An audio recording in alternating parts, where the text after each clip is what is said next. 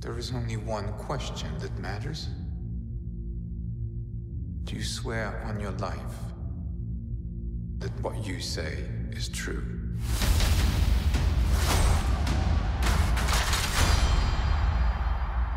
My father told me my life would be blessed with good fortune.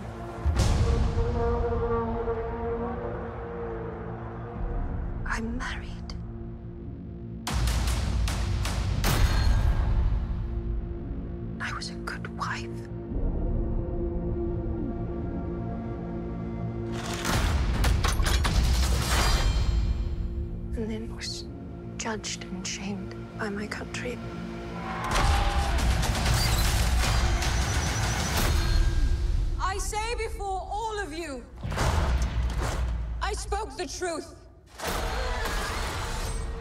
Welcome to the Extra Credits Podcast, a research for meaning in your favorite movies and shows. I'm Trey. And I'm Kelsi. Today we're talking about one of our favorite films from 2021, Ridley Scott's The Last Duel. And today we have two special guests joining us. These guys are my personal favorite source of movie news and are both incredibly thorough and hilarious in how they analyze movies. They are also Potterheads like us, so we're going to need to clear out and talk about HP and Hogwarts Legacy at the end of this episode, I think. Shout out to all my Gryffindors out there.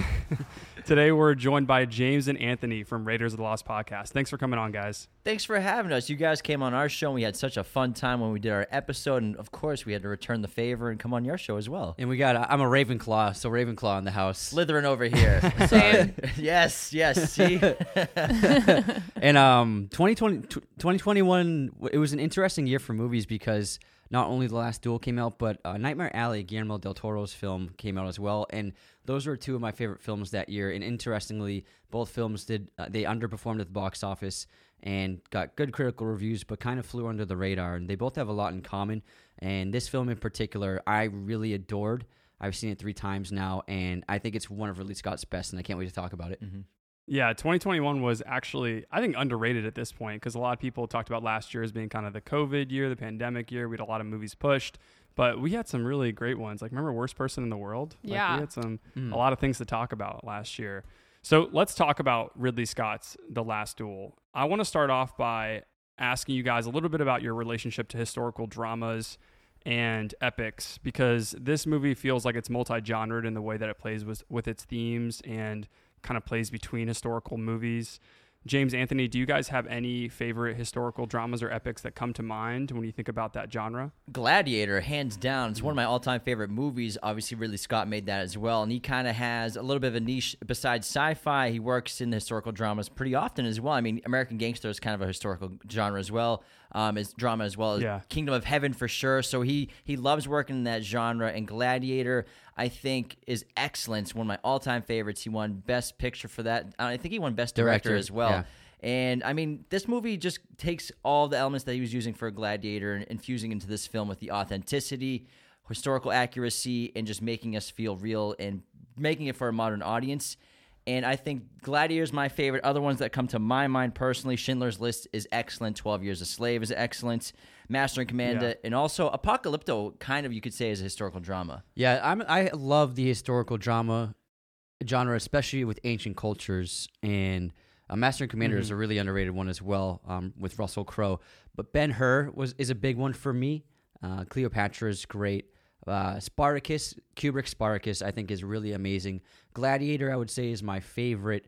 Uh, Kingdom of Heaven is uh, fantastic, and I just love how the filmmakers are able to build these amazing worlds and they have they can build these gorgeous sets and costumes and the production design and it really transports you into another world and it's the it's this thing where it's like you can compare it to a sci-fi film where it's like a futuristic or designed to something but it's it's just historical and it's so we're just as far removed from it as well you know i mean from ancient rome but it's just really fascinating to me to look back on ancient cultures and really see that like people lived like this and um, I think it's a fascinating thing to see the evolution of uh, of humanity and of civilizations, and there's just such uh, amazing room for storytelling in those worlds that I think that really Scott has tapped into in an amazing way with some of his films.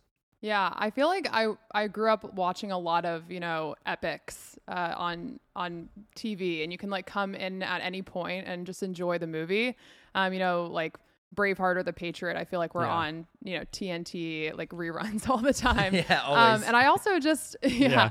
and I love the the structure too of like historical epics. I just like the character building. Like I think that's some of the, my favorite things about movies in general is just watching characters develop and then also like you talked about like kind of the stakes of history w- within the movie um, and if anyone hasn't seen the the woman king from this year i think that's a movie that a lot of people are sleeping on and actually takes the historical epic structure um, but in for me at least it was uh, almost like more meaningful because uh, it was a story really about like women and their connection and looking at the historical stakes even from like the layers um, of, of the characters there so um, yeah there are a lot of great ones that you all said but i just want to also shout out the woman king if anyone hasn't seen it Yeah, and you call that like an evolution of the epic, and I think that's right because a lot of epics do tend to follow a traditional mold, or there have been a specific couple directors who make a lot of them. Like I think it's notable that a lot of the movies that all three of you shared, I also find fascinating as epics, and I think it's really notable that Ridley Scott had directed like three or four of them that you both noted. So that's why I think we're talking about the last duel today. I always find it fascinating every time you get an epic and people's relationship to it because I find that either they're going to blow up and do really well or everybody kind of doesn't go watch it in theaters and it doesn't do super well and then everybody kind of creates this almost like cult group around a movie and the Northman comes to mind and Robert Eggers. Are you guys Eggers heads or did Oh, you guys yeah. like time, the Northman? big that- time. We love him. one of the most underrated movies this year, and Robert Eggers is one of our best young directors working. And I feel like it kind of had a similar fate as The Last Duel, which is unfortunate. So I am kind of worried about epics moving forward. I know The Woman King made money and it's getting nominated for awards and it's excellent, um, but I am a, a little bit worried because this movie didn't do super well financially. But what's interesting about The Last Duel is it kind of acts like it has like elements of a courtroom procedural at times. Like Yeah. I guess we just watched A Few Good Men recently, and, and made me think of that in a couple moments. Mm-hmm. And there are then like epic battle scenes within 15 minutes of that, and incredibly tragic scenes 15 minutes after that. And it, that multi-genre element coming into this story makes it really powerful and thematically complex, and it just makes it really obvious that Ridley Scott is great at making movies. That's something that seems pretty clear even at his at his age. Uh, and speaking of Ridley Scott, what is y'all's relationship to Scott? Do you guys have a piece of his film- filmography you keep coming back to aside from Gladiator or the ones you mentioned? Oh yeah, I've been a big Ridley Scott fan f- since I was a teenager. Years. I mean, we grew up um, obviously watching Alien and Gladiator and stuff, but then as we got older, like I would I watched basically his entire filmography, and he's he's really does have an incredible range as a filmmaker and storyteller to go from like Thelma and Louise to an, a crazy, incredible sci-fi epic to a historical drama to like a comedy with Matchstick Men. Um, his range Yeah. as as a filmmaker is really impressive, and even to this day, uh, with the Last Duel, you sh- you see that he still has so much uh, to put into the craft of cinema and just being an expert of directing. Uh, I think he's just phenomenal. I've seen many of his movies, um, probably over twenty times. I would say Alien, Blade Runner. Gladiator in Yeah. particular, I've seen them all over twenty times, and he's very important to me as a, a film lover and also as a storyteller myself. I think that he's really one of the greatest of all time and has left uh, an indelible mark in cinema history. Yeah, it's great, great way to put it. You know, the Blade Runner is one of the most influential films in sci-fi history. And you know, the first time I watched that, I remember that was one of those movies in my teens that changed my perspective on film and stories. And a lot of people Yeah. talk about Ridley Scott as being like out of his prime and he's kind of old and one of these directors that is he is he directing at too old of an age and when you watch movies like The Last Duel which was phenomenal one of the most underrated movies the last few years that no one's talking about I mean also The Martian is incredible and he hits every single genre Yeah. not all of his movies are huge hits not all of them people see not all of them are amazing but he knows how to direct. He knows how to make a mu- movie. His execution is phenomenal. He's he loves making epics. I mean, American Gangster that is also an epic. That's an epically long movie. Very and good also movie. an epic. Yeah. um, but there's something about Ridley where he's still got it. Like to this day. Same thing with Spielberg. I saw the Fabelmans a couple weeks ago. I left the theater. I'm like Spielberg still got it. And we talked about um, what he made. Uh, the musical he made a few years. ago. I'm, I'm blanking on it. Um, West Side Story. West Side Story, Story. We yeah. were talking about that on, on our episode you guys were on, how he still has it after making that. But like some of these directors, sometimes they age out, but sometimes they don't. I think Ridley is still not at the top of his game, but he's still making incredible films. and he's one of our all-time like he's in my probably top 10 favorite of directors of all time just because of a handful of movies that he's made like alien and gladiator those two alone in my filmography are just so near and dear to me both in my top 10 possibly top 20 movies for sure and he's just left a huge mark on me and the movies i love and why i love sci-fi why i love historical epics like this We actually just watched Gladiator the other day, and we were like, For the "This 30th movie time. still It's holds incredible. up." We watched it with friends. and We were like, we were all just awestruck watching the opening scene. Like the filmmaking of that is just so Yeah. profound. And I love Joaquin Phoenix in that too. Kind of an underrated performance. Oh, yeah. I um Ridley Scott is weirdly like, and we talked about this on your Steven Spielberg pod, so listeners go check out that on the Raiders channel. But Ridley to me is like grumpy Steven Spielberg, and I, and I think I'm just getting more cynical as I get older, and so I'm just like more interested in what he's putting out than most directors right now. So I agree, he's like in my top five favorite directors. Alien is one of my favorite films of all time. I loved everything you said about Blade Runner. It changed the landscape of science fiction films for good and I'm heavily invested in that science fiction bag that like Ridley Scott keeps pulling out of. And this might be a hot take outside of like any longtime listener, but I think Prometheus is probably a technical masterpiece of the 21st century, and I think that kind of changed the way science fiction movies look today. I don't think we'd probably love the aesthetic of Dune if it wasn't for Prometheus. So Ridley Scott's still putting out like underrated movies. I feel like every four or five years, even if there are some that you know kind of just don't make it, I guess, to the the modern moviegoers. There are always some. There's always something to come back to in all of his movies. So I, I like to think of him even with like the Christopher Nolan's when it comes to science fiction, and I love that about his and his movies. Even like his film language is something I like to keep coming back to because he does play with similar themes in every every movie. Do you have a specific one you like to come back to? Uh, I mean, obviously, like I think Alien, Blade Runner are great. Um, Yeah. and I think I heard you all on a different pod say that you were fans of Prometheus, which is cool. because Yeah. I think, Yeah, I love it, You know, yeah. underrated.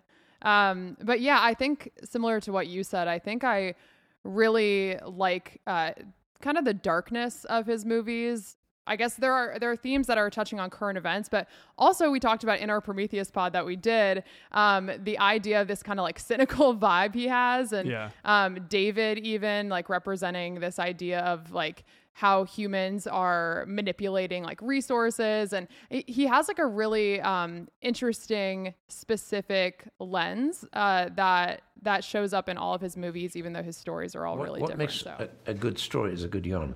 Uh, you know, frequently you can get mired and and and and uh, uh, get stuck in your own sludge with getting too intellectual.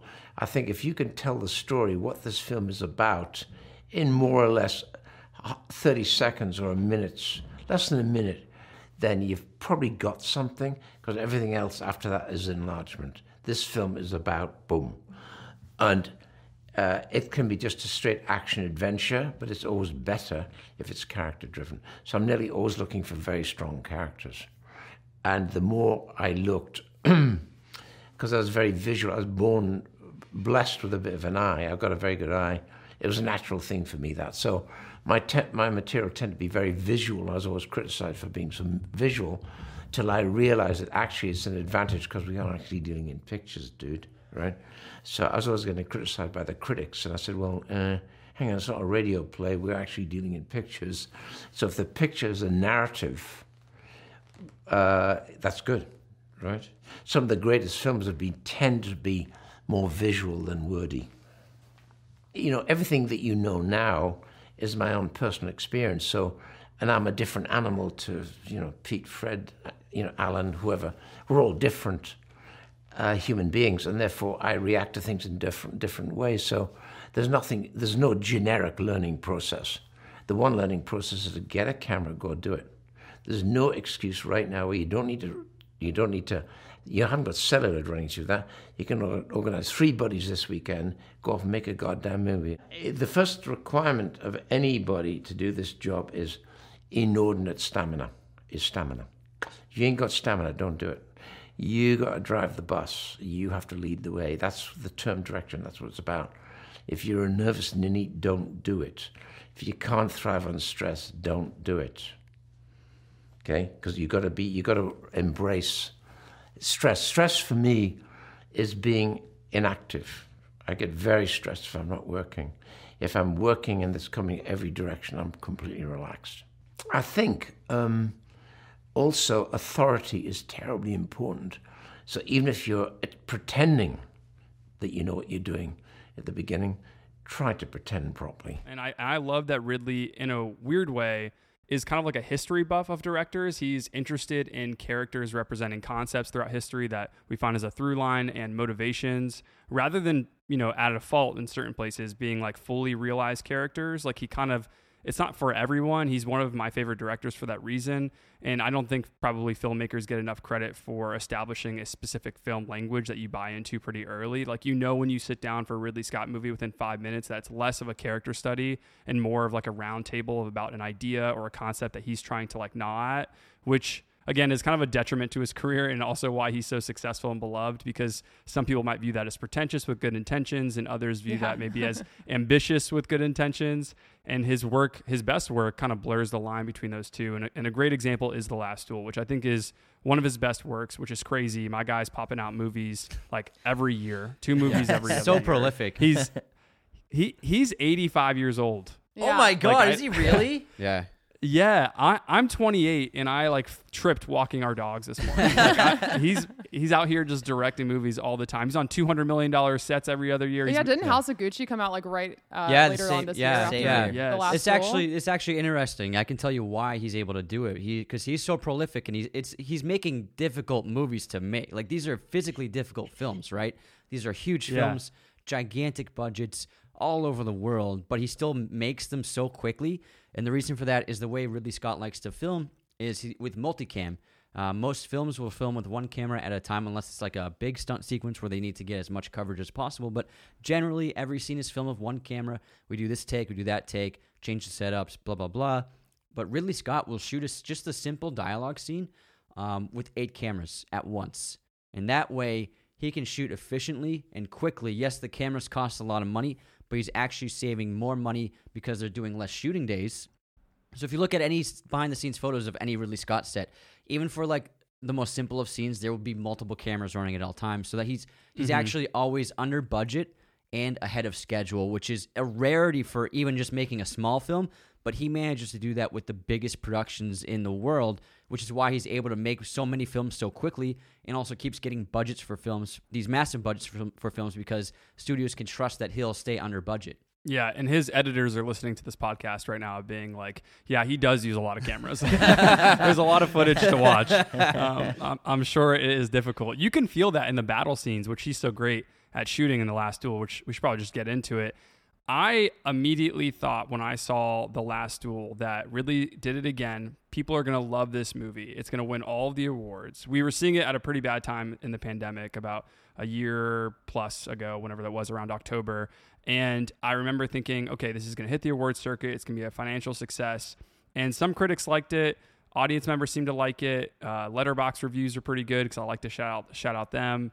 Um, but ultimately, people were I don't know exactly what they were out on, but the movie lost almost like a hundred million dollars. Yeah. And it wasn't nominated for any notable awards, which I love that you guys picked this movie to come on here and talk about and give extra credit to. So we definitely want to hear why specifically you did that did that, which I'm assuming has a lot to do with this kind of lack of financial success. But you know, I've heard Ben Affleck and Ridley Scott talk in interviews about how the state of movies right now is reflected on the lack of success in the last duel and that could be true, but it also could be maybe the way people were talking about this movie at the time and um, maybe kind of dismissing it to be something that it's not. Like there was a conversation going around that why are we still making movies about believing women? It's like, yes, we know we should believe women. Like we don't need any movies like this. They're not really telling us anything. They're too straightforward. And I think some critics ran with that message too, which is like incredibly reductive, which we're going to get into today. And uh, if anything, probably won't age well. And so I, I'm just really surprised about the lack of money this movie made. I'm surprised that the Academy didn't recognize it. James Anthony, did you guys were you guys surprised about the the lack of a reaction to the last duel? Yeah, I had the same exact reaction when we left the theater. We both were like, "Oh my god, that movie was incredible." Ridley still has it. Yeah. Blew me away. I went in with pretty good expectations because it's Ridley. We have Matt and Ben coming back working together on a movie that they co-wrote um, with a third screenwriter, and then we have an incredible cast. Uh, Center was the uh, third screenwriter, and interesting storytelling. And every every element of this film is phenomenal. The directing, the acting, the the writing, the production design, the wardrobes, the sets, the execution, the editing. It's a complex story to tell because you you're telling kind of the same story three times in three different acts from different perspectives. So it's a very nuanced performance for our three main characters, Jacques, Jean, and uh, Marguerite. They're all terrific performers with Jodie, Ben, and Matt. Just n- little nuances because each perspective is changed with who's telling the story and who's telling the truth at the time and the final truth in the third act of the film. And so it's just a really clever film, complicated storytelling that I think they really nailed. And I was just flabbergasted that no one wanted to see this movie. But I think that it was probably something to do with marketing. The trailer is solid. Obviously, anything Ridley comes out with, we're gonna go see. Anything Matt and Ben in. Obviously, we're from Boston. We're huge fans of those guys. We're gonna go see that. You know, Good Will Hunting was basically our life. Just kidding. so, so no matter what, we were gonna see the last duel. But the trailer, I think, hurt it shot itself in the foot in a lot of ways because it doesn't show many elements of the film that I love, like the humor that's infused in it, the performance from Ben Affleck that he just has like a, a stern looking face in one shot in the trailer, but his character Pierre is so fascinating and interesting, and I've never seen Ben any, do anything like that. And there are so many things in the movie that I think they could have put in the trailer to make it more enticing for audiences to go see. So I think that's not like the the content of the film, but I think really the trailer and marketing really hurt this movie's performance. Yeah, I agree. I think the film. I don't think the film would have made its money back because it was a massive ninety million dollar budget, I believe. Because uh, first of all, I totally agree. We were talking about that after we saw the film. We were we were surprised by Ben Affleck's charisma and humorous performance, which added a lot of levity to the film and really a new color to the film that we weren't expecting. And he was just terrific. Whereas from the trailer, people were just making fun of his blonde hair from that one shot he was in. But if you watch the character, Right. you're like, oh, the, the blonde hair totally works. It, it suits the character. Yeah. But I remember the trailer coming out and on comment sections, people just making fun of his his chi- his chin hair and the blonde hair, and I was like, oh, Yeah. you don't, you don't know what the character's like. So I think they missed an opportunity of showing the humor of that character, which could have sh- made on- audiences more interesting. Of like, oh, this is also a fun, in, in a way, a fun and entertaining movie as well as being a dark historical epic. But I also think that the epic historical, especially swords and sandals, you could say that genre, um, uh, ancient warfare. I think that it's done at the box office for the future. I don't see that kind of film performing well anymore. It doesn't seem like it's something audience modern audiences want.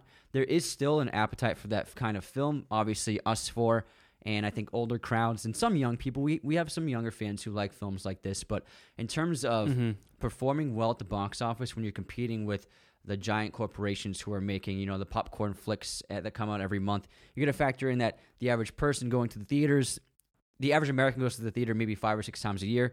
Right now, they're choosing mostly um, like a Marvel movie, a Disney movie, um, a DC movie. Uh, these these large scale like entertainment value movies to just like escape.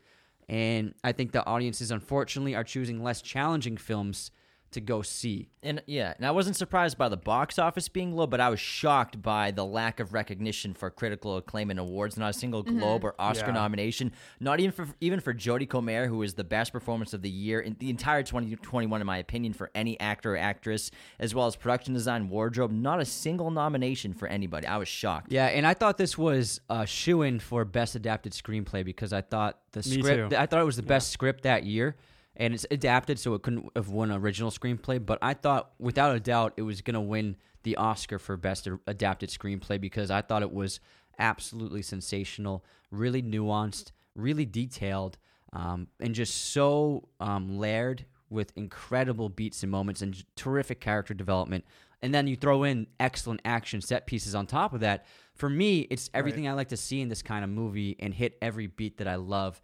I thought it was guaranteed to win. Also, costume design was terrific. Production design was amazing. The cinematography was really phenomenal. And also, I think the editing was uh, the best that year as well. And the editor should have, I think, at least gotten nominated, but she didn't either. Yeah, and like you said, it's something that's really hard to pull off. I think, um, but we just watched it last night, and it's still amazing. You know, Yeah. it, it was so good. But should we talk a little bit about the pre-production? Yeah, we'll get into the pre-production. I want to talk about the novel, but I do want to note one uh, historical drama that did kind of blow up in I think younger crowds, which does give me hope. Is The King from Netflix from oh, a few true. years ago? Yeah. Uh, Timmy's gonna save us all. Yeah, Timothy Chalamet is here for us all, so maybe he can he can bring us out of it. He just needs to do another cou- couple historical but, dramas. But I would say if that came out in theaters, that would have bombed as well.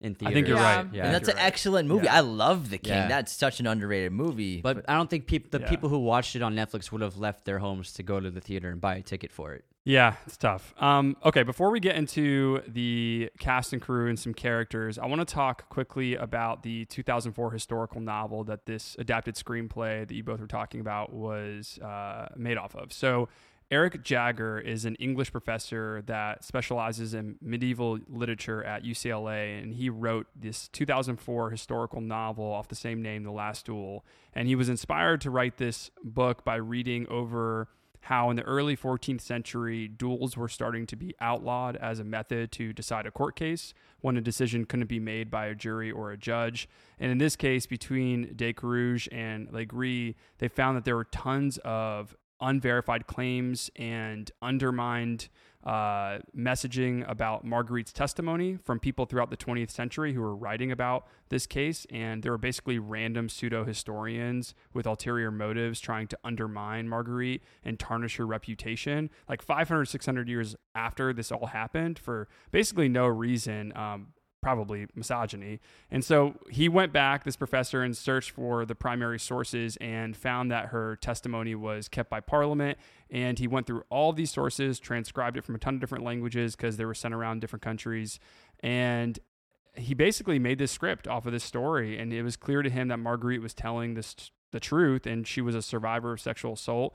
And he thought she had more than enough evidence to win the case but ultimately women at the time were treated as property and less than humans so he thought he could hopefully right some of these wrongs committed by these bad faith pseudo historians in the 20th century who had tried like dismissing marguerite and like a ton of historical essays and he wrote the novel the last duel. So if anyone's interested in that in our podcast description i'll link a conversation from a show called the Medieval podcast, who features Jagger as a guest. And he gives incredible context of what life was like as a woman during medieval Europe and how women of every social class were treated and how truly accurate this adapted screenplay is, which is an incredible screenplay. And I agree with you, it should have been nominated for adapted. And I can't believe it didn't. Nicole Holofcener does an incredible job, and I think she probably doesn't get the credit she deserves because Matt Damon is Matt Damon and Ben Affleck is Ben Affleck, and so it's kind of hard to compete against those guys.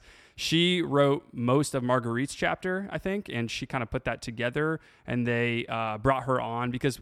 First off, there was some critiques that two guys were writing that script, and maybe they should have brought more of a woman lens onto it. And so they got Holofcener, and she was more than willing to do it and she did, and that's probably the best chapter of the movie the third chapter in terms of like giving the most insight to the story and was the most well made Well, uh, really quick, I just want to say uh, for the the novel, I think that's really cool. I uh, didn't look that he basically like rewrote uh, the historical pieces in a narrative because I mean that's why we love movies so much and that's why we love storytelling so much because you're able to uh, really understand like historical issues and how they relate to contemporary issues through stories where you know no one's going to go back and like go through archives of uh, a specific uh, 14th century uh, court case so Right. um, that's awesome uh, that you looked into that because I haven't the read the, the novel the yeah shout out the teachers um, but besides the the novel and um, I know you all talked a lot about how you know great the movie is as far as like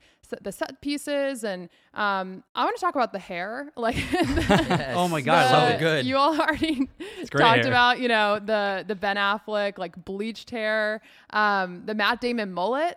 You know, he was on that mullet before everybody's bringing the mullet back now but matt damon was on it a couple years ago Yeah, it, suit, it suits the character so well. yeah it Yeah. really does Um, and then Adam Driver just looking like he like has a leave-in hair conditioner method, you know, in the the 1300s. I don't know. yeah, I don't know what the 1300s like gel is. I don't know what kind of Rogaine they're using back then, but he's like growing that. Every much I feel like every time I saw him, yeah, so like much texture. L'Oreal It was, like, it commercial was so for much nights. longer. Yeah. Yeah. I love that. That's I love the hair. James Anthony, anything you guys uh, found that stood out about the editing, cinematography? Is there any person or any kind of like anything you kept coming back to in the movie where like, wow, technically this is a special film? I think it's just really for me, mostly the writing, because it's a really complex story to tell it the same kind of story three different ways, and every act. So the first act, we're obviously from Jean's point of view and in his perspective.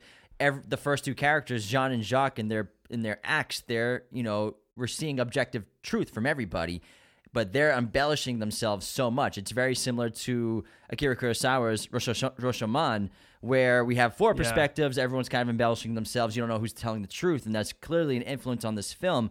But I think that just the writing is so specific and detailed and nuanced where just little like Anthony said little character beats that are slightly changed to where you know Jacques says that he saved Jean lives but then Jean says he saved Jacques life. And and Jacques said uh, we all need to get together. We the king needs our support right now for the king. And then Jean says Yeah. the same thing but Jean's perspective is I said for the king. And from their perspectives from Jean's perspective he's such a, a loving and doting husband. His wife loves him. He treats her with so much respect. But then we see the truth from from Marguerite's perspective, and he's a monster. He's cold. He's callous. He's distant. He he abuses her even after she admits the sexual assault and abuse that happened to her that week before. And he's just a, a villain. They're both villains, and their perspectives are changed so much. And really, the only kind of static character you could say is Pierre, and it, he's the only person who doesn't really change from every perspective. Um, and just I think the just seeing like like historical dramas are so important when they're done right right like like Schindler's List, Saving Private Ryan because you can read about these things in books, you can read these sentences, but you can't really understand what it feels like to like understand what it was like to be at Normandy when you're storming the beaches to understand what it's like to be a woman in this era to be a piece of property unless you're watching Marguerite's perspective in the third act of the film and her reality and her truth. You don't understand what what it's like for a woman to be in that position. Even someone who has prosperity and wealth you are still a person's a man's property like she is and it's, it, you can read that in a book you can read a couple sentences like women were a property of men in this era in this time but you, you have to i think when you watch a movie that's covering it so well you really truly understand what it's like because you can be put in that person's shoes no matter who you are Yeah, and for the production that really also stood out to me was the the sets. Uh, we get these incredible like sets. Many of them were practical. I think if you're going to shoot a film like this, it's better not to build sets inside of a studio warehouse, but to actually go to the real locations. And then the digital cinematography can really take care, take uh, great use of the natural lighting pouring in through windows. They were able to light quite a bit with candles. Um, obviously, they they'll have candles lit um, practically, and you can see them on screen. But there'll be a light off screen, just adding a little bit of fill where the candle light would be.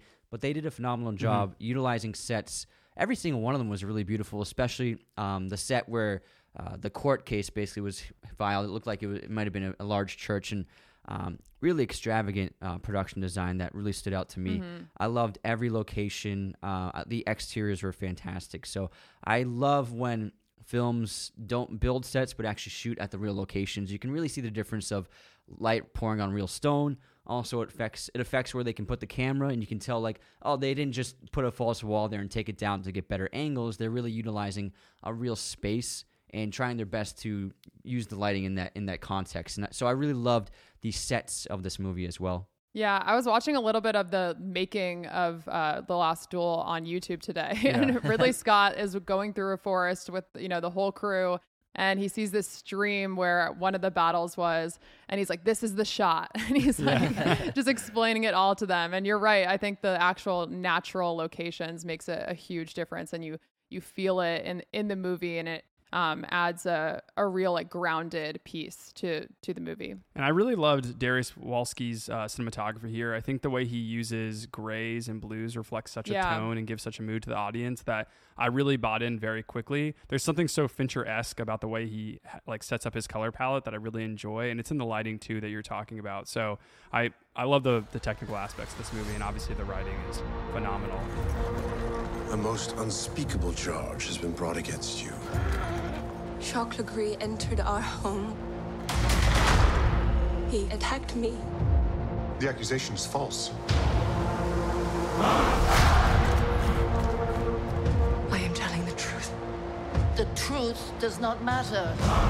There is only the power of men. This should be settled quietly. I'm innocent! I request a duel to the death. If you lose, your wife will suffer dire consequences. One of us has lied. Let us let God decide. You do not believe me. I am risking my life for you. You are risking my life so you can save your pride.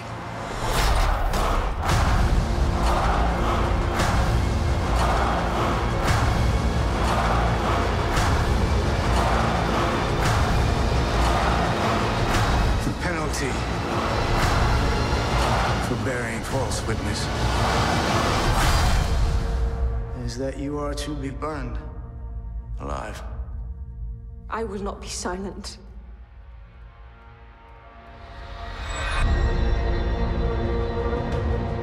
Let's jump into the characters because I want to talk about Matt Damon. Yeah. uh, Sir Jean de Carouge. Yeah, Carouge. yeah, so he has the first chapter.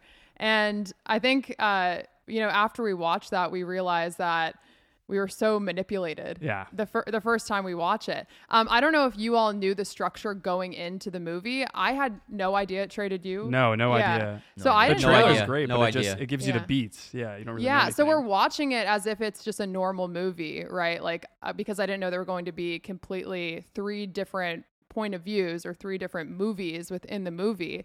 Um, so I'm I'm experiencing this, trying to think about okay, I'm getting to know Matt Damon's character. And kind of like you said, there's that like strange, abrupt dialogue, like Driver uh, so frankly saying like, "You saved my life today," you know, and, like, Yeah. and you're like, what is happening? you know, um, and, and but you understand that it's Damon's memories or reality of how things happened, and that you know he's the hero of his own story. And uh, by the way, also stop us too if we're gonna step on extra credits, but um, but he's you know the the protagonist in his own story and. Uh, we end up finding that he like sucks at the end, you know, like he's not supportive of Marguerite. He actually like chokes her, right, and demands that they have sex after she tells him that she's raped in the in the actual reality or truth. And um and we're able to like see that clear distinction between the beginning and end of the movie.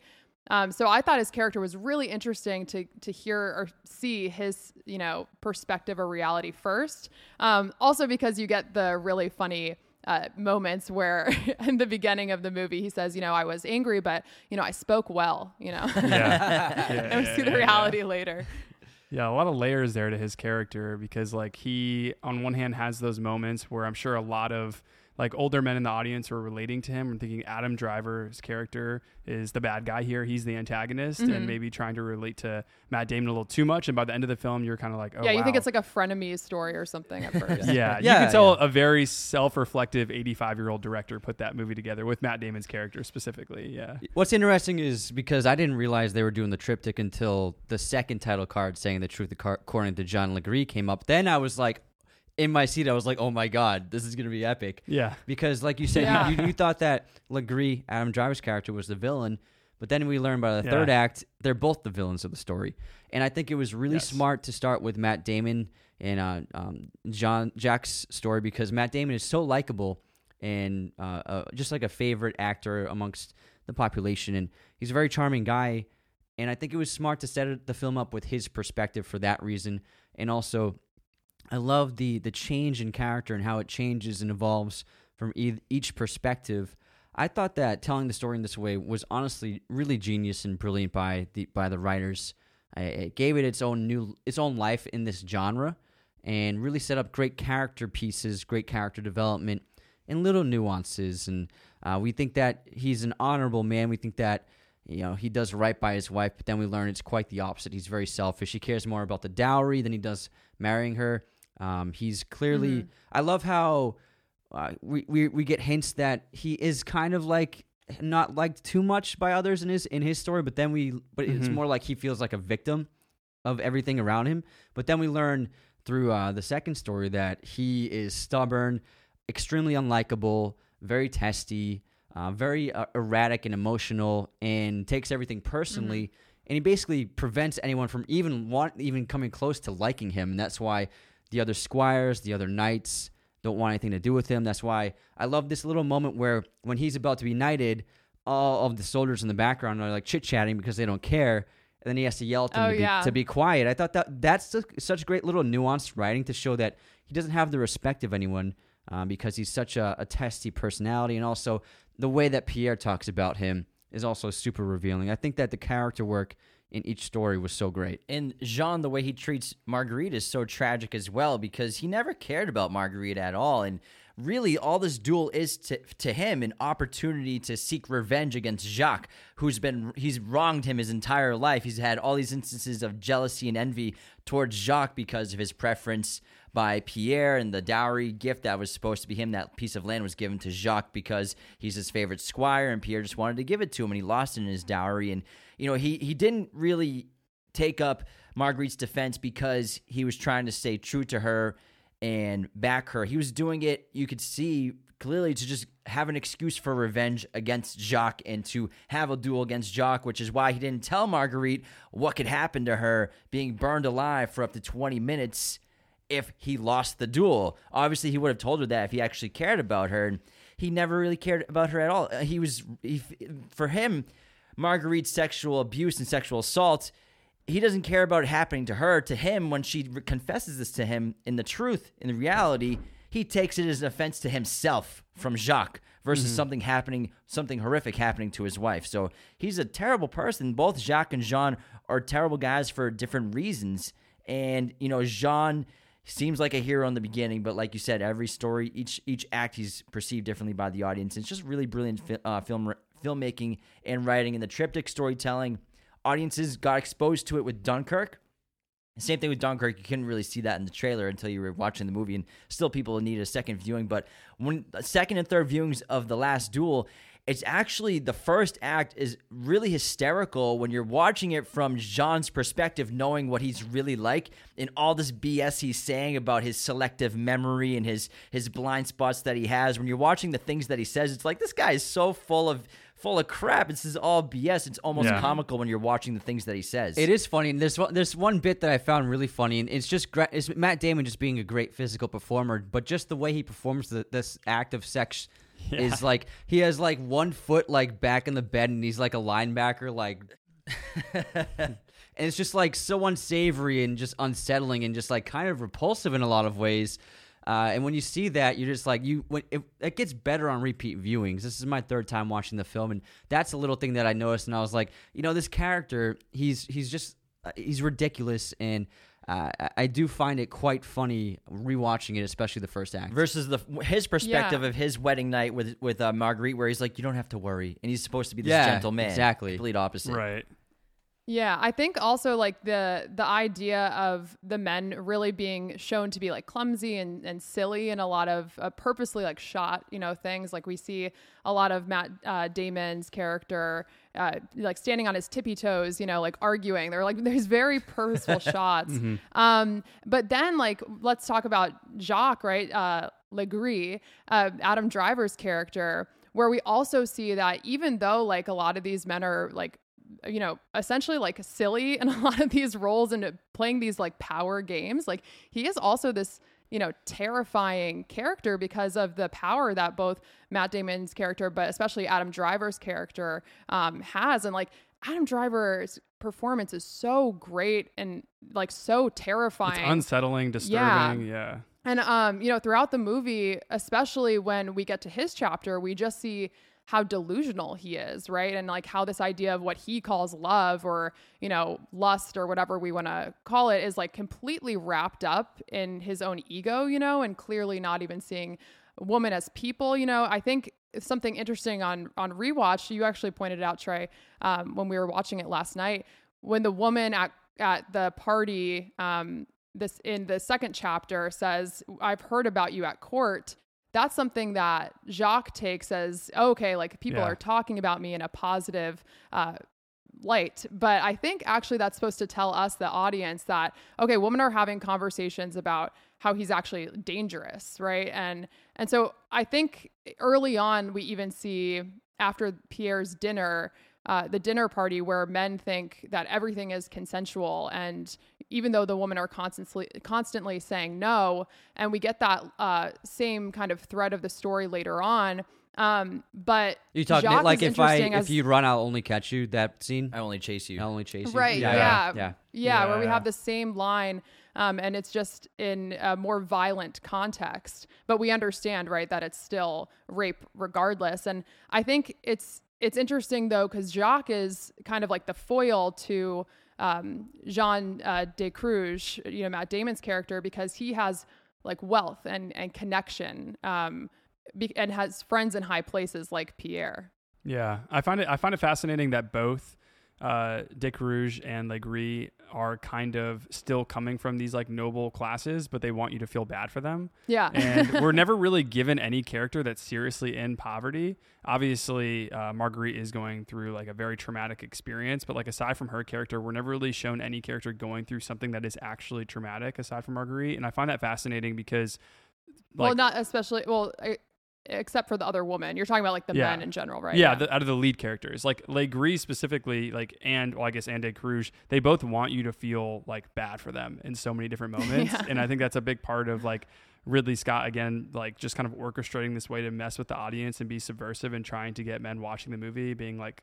Like okay, these guys aren't that bad, and you're like, no, no, they're terrible. They're terrible people. And uh, Adam Driver's performance is very unsettling. It does feel like he is those Kylo Ren elements coming back Yeah. into like a 1400s, 1300s movie, which is wild. Yeah, the like Um, sad boy, fragile masculine ego. It's yeah, like huge sad character. boy Yeah. energy. Yeah. I, I love Legris in this film because when you see his story, his his perspective, uh, in a lot of ways, he's like the last friend of uh, De Carouge because no one else can stand him. But he's you know the former godfather of his uh, whose son who passed away. But also, Mhm. he knows that he's taking advantage of De, uh, De Carouge by he knows that uh, the land was owed to him, but he still accepted it. Um, he goes to collect money from him, trying to be like a friend of his, but also like I'm ga- I'm taking money for Pierre, um, and so I think in a lot of ways he he uses like this fake friendship with De Carouge to get what he wants out of De Carouge in a lot of ways. And if he really was a true friend and really did care about him, he he wouldn't have taken that land that was meant to be part of Marguerite's dowry, and he probably wouldn't have been as forceful about getting, that money that was owed from him, even though because uh, De Carouge's finances are in trouble and many of his workforce is gone. Uh, I think that uh, Legris plays like a fake friend to him really well. And what's interesting about Jacques' perspective is obviously in the first act and in Marguerite's act, and even in Jacques' act, the sexual assault on Marguerite is clearly rape every single time. Uh, each time is different. The third act is obviously the most horrific. And even in Jacques' perspective, it's clearly rape, and you can tell that he knows he's raping her against her will in this entire sequence, and he holds it until his final breath, saying that he's innocent of the charges. There was no rape. As he's about to have the mm-hmm. knife kneed into his throat, he's still saying it with his final, by the damnation of hell, there was no rape. I am innocent of these charges. And when you watch his his perspective, it's still clearly a sexual assault, and he knows it. However, I think because he views women and Marguerite as well for for Jean Marguerite is property, and then for Jacques Marguerite you could look at as a for him she's a prize to win, and mm-hmm. either way, in Jacques' perspective, he determines her feelings about how she's interpreting events. And you could say that even though he was raping her, in his perspective, she's interpreting it not as rape. So that's why he's going to his dying breath as saying that it wasn't rape, I even though actually- it clearly was. I actually disagree with you. Mm-hmm. I I think that Jean Legris completely believes in his heart that he did not rape her. it's Jacques Jacques Legris. I'm sorry, Jacques Legris. I, I believe that Legris died thinking that he was innocent and only committed the uh, the sin of adulter- adultery because like you pointed out that scene when they're having the party in Pierre's bedroom and he chases that girl around the table and they they duplicate that same kind of scenario with Marguerite and and Jacques. For Jacques, what he did to Marguerite was no different from what he did to the girl at the party, um, which was more obviously more consensual. For him, that's so, that's normal because when he's talking to Pierre, uh, when Pierre questions him about the the accusation, he says, "I mean, she did the normal protestations, but she's just a lady. She's only she was only protesting because she's a lady and she's supposed to, but she didn't really mean her protestations." So the way I she she really wanted to have the the adulterous affair. So I look at Legris as thinking that he he died thinking that he was innocent and thinking that the only sin he committed was adultery.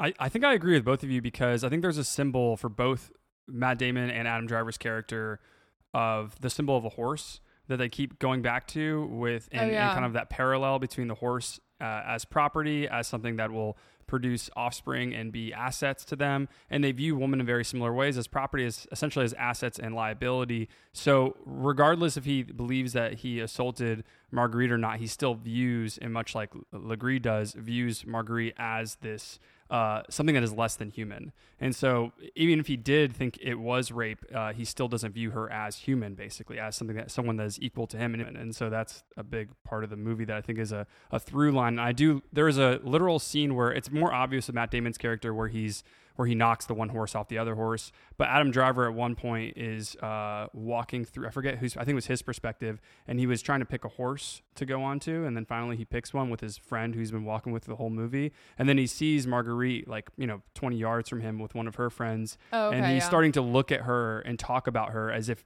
he was just talking about one of the horses too. And so again, it's just another another connection to how he is like othering woman. Yeah, and there's so many layers to this movie too, right? Because there's this idea of who uh basically seeing different people's reality, but then also like layers being with within that reality because uh, you know, regardless we see that Jacques uh Legris rapes uh Marguerite, but then we also see marital rape um, you know, from Matt Damon's character, uh De Carouge. Mhm. And so it's it's interesting to see like this different idea of reality, but regardless, like the system or like the laws are not, uh, you know, supporting Marguerite. Mhm. And um, and I think I, I want to talk about Jodie Comer and her performance because, like you said, I think you know she gives one of the best performances, and I, that was a reason also I was really sad that this didn't get recognition or people didn't really go see this movie or it wasn't talked about enough because her her performance is amazing and Yeah. um something I find so interesting with this movie is that when we get to the truth, we get to the last act, it's like we that's the first time we see her as a full character. You know, in the first two acts, the first two chapters, we're seeing everything from the lens of Damon and Driver's characters where it's it's almost like she's impressed by them, you know, the um or that that she's even interested in, in what they're saying. And then we when we get to her point of view we're we're seeing her actually like make decisions and and just talk and it's like we're, you're seeing a whole new character Yeah, absolutely. I mean, it's a it is a crime that she wasn't nominated. Yeah. it is really that good of a performance because she's so often relegated to someone like who cannot speak. She's othered. She is looked at as less than human. So therefore, she, when she walks into a room full of men, she's so often not given a voice. And even in Matt Damon's perspective, like at the first act. Even though he does seem to, in his mind, love his wife, he's still not asking about her. He's still not wondering if she's okay. She's often forced to like live in isolation, and much like his horses, and forcing them to right be like he's like i forbid you to to leave the grounds right Exactly. And so she creates a lot of layers in her performance as Marguerite without even saying much in certain Mhm. moments of the movie, which is incredible. Yeah, in the the one thoroughbred thoroughbred scene um, that we see from each perspective is the kiss of Legris and Marguerite, the where John de Carouge says, "Hey, offer, show him the good faith of House de Carouge and give my old friend a kiss." And we see the kiss in three different perspectives: first from Jacques, then from Legris's. I mean, first from John's, then then from Jacques, and then from Marguerite's. And I thought it was such Mhm. great acting from each performer to show this just slight nuance, different kind of kiss, and they all have different meanings for each character. In that party scene, the the party for their friend, his friends, the be- the birth of his friend's son, that's a vital moment for the film because that's the first instance of Legris thinking that he is uh, building some kind of connection with Marguerite, thinking that she's flirting with him, thinking that she wants him um, with lust, uh, completely misreading all of her interpretations where she's being friendly to keep the peace, which she tells to to Jacques, John, Jacques when they're dancing. She says it's better to smile and be nice than to have like good ill will towards one another. That scene, I think, Mhm. is so important for the the way each story and each perspective um, carries on for the rest of the story, rest of the film. And I thought it was such great acting, especially from Jodie Comer. Her reaction to each kiss is just subtly different, but it has so much impact in each story. right yeah in each in each situation you can see that she's uncomfortable but it does focus in the second chapter uh Legris's where he is interpreting it uh, like oh she you know uh maybe is interested in me or just even the idea of him having a conversation with her which didn't even happen in her you know her scenario her Yeah. reality yeah and i think so i want to i do want to talk about ben affleck though too um as count pierre I think This might be the best Ben Affleck performance I've seen. He's great. Yeah. He's great. Phenomenal. It's so good. Yeah. He's just like this totally indifferent, like aristocrat, bringing all this humor to the movie. You know, he's just like focused on drinking and status. And um, there's this, I think my favorite scene is when he asks uh, Driver's character if he should wear the gold shoe Yeah. or the sandal. And uh, driver goes the gold, and Pierre goes, "Indeed, you Yeah. know? Indeed. So good." I think that Ben And- Affleck brought so much comedy that it needed. yeah. Yeah, and especially I I think I can't remember if one of you said it already, but when Damon kneels down to like kiss his ring, you know, when he he comes back from battle, uh, you know, he Ben Affleck says like closer, and that must have been such a funny scene for them to both, you know, they're just like messing with each You other. You can see it in Ben's face. He's yeah. He's enjoying every moment of that. yeah. Um, but also, I think I, I don't know if um, you'll have any other funny scenes you want to talk about, but I maybe we'll get into them later. But his character is also really interesting on rewatch because he's basically like a metaphor of the power in society, um, kind of like the the idea of people in power often men making like legislative decisions about like women's autonomy and their fate and i think it's interesting because i didn't catch until this watch when he tells driver hey like you've been accused of this thing but then they laugh because he's like oh, Yeah. oh no worries like i am the court He's like, I'm I a the lord, court." so I got this. Yeah. Yeah, yeah. It's And- the, the corruption. think- yeah. yeah. Yeah, because he he's a great example of when the the mom says to Damon, um, you know, there is no right, there's only the power of men, which was a, a great line by Harriet Walter um, as Nicole de Buchard, who's also Succession mom. Oh, Shout out. yeah. the Shout out Roy's, Succession. Roy's mother. Right. Oh my god. Nice. The mom is great. Yeah. Yeah, I, I do really love the hierarchy that Ben Affleck's character kind of presents as Pierre. I, I do really think it's interesting to.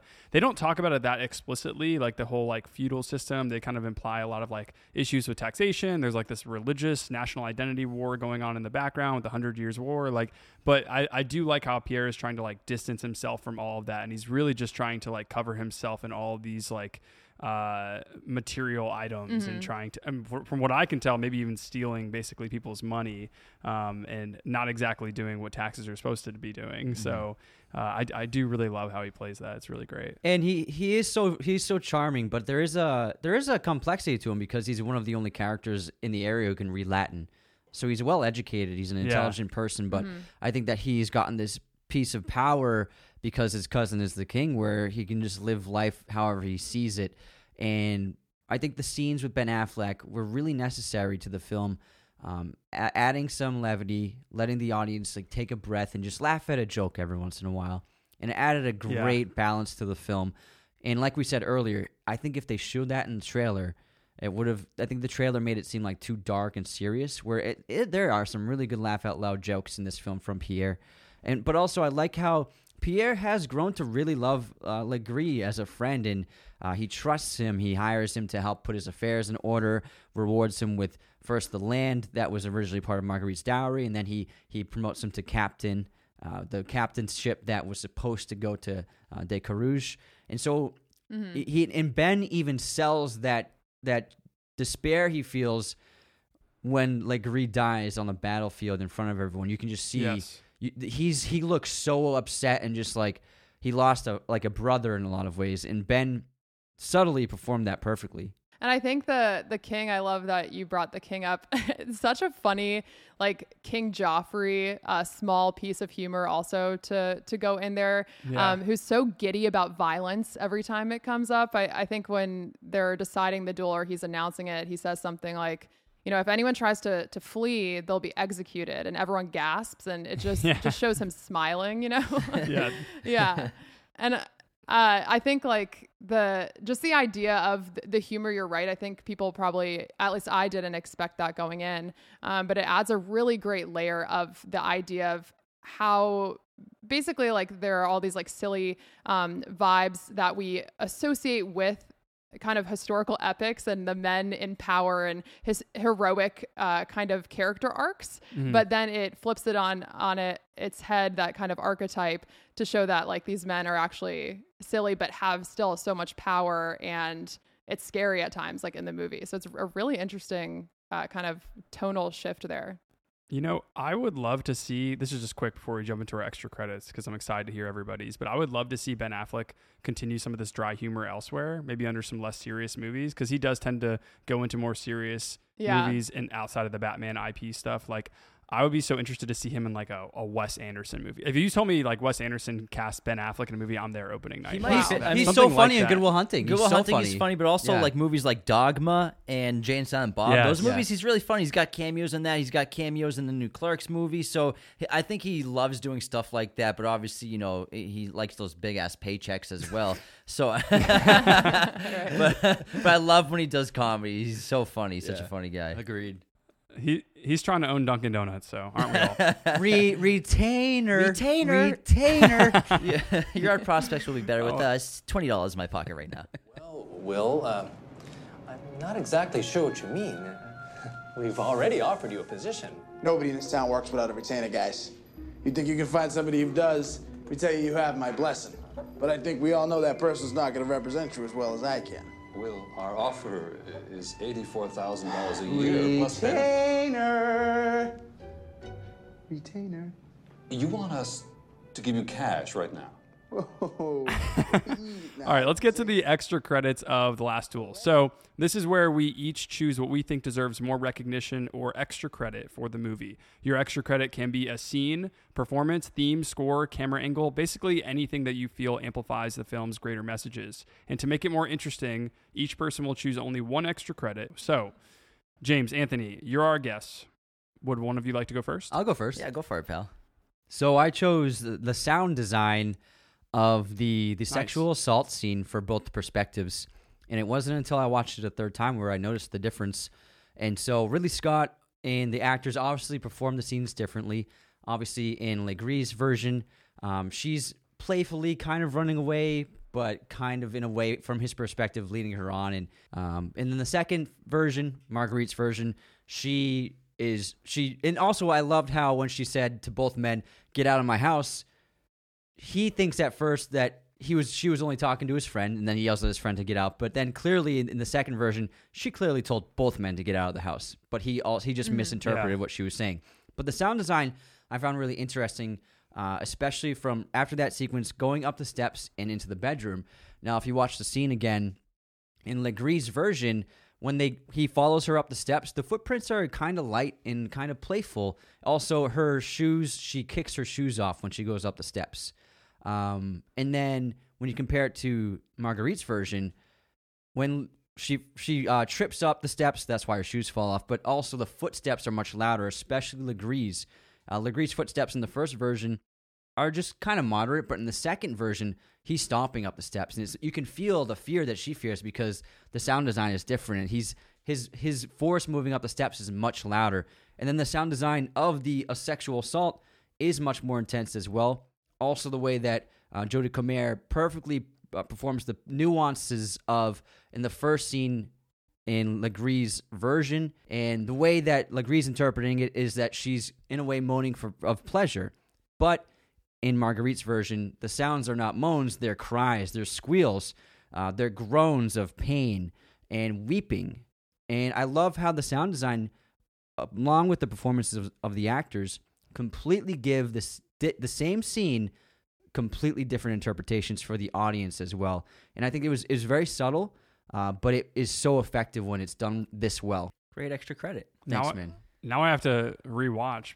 Well, they they did shoot it differently. They did shoot it differently, especially the first interaction where he tells her, "Does he know? Do you, does he know that you are the most exquisite woman?" And so, in Legris's perspective, he says it really tr- like beautifully and like brushes her cheek with his hand, like Mhm. and perfectly times it. And he's very confident and slow when he speaks. But in, the, in Marguerite's version, he's kind of nervous and he's a bit loud. And he says that exact same line. Does he know you to be the most exquisite woman? And there's got to be six Mhm. feet between them. And so it's a completely different um, version of events, subtly performed, and, and the framing is just slightly different. All right, I have an extra credit. It's more of a thematic one. And it's what I guess I would say is the futility of the truth, where obviously, from a legal standpoint, Marguerite telling her truth and speaking out against the sexual assault was so important. And we're still remembering it 700 years later almost. Obviously, that's so important.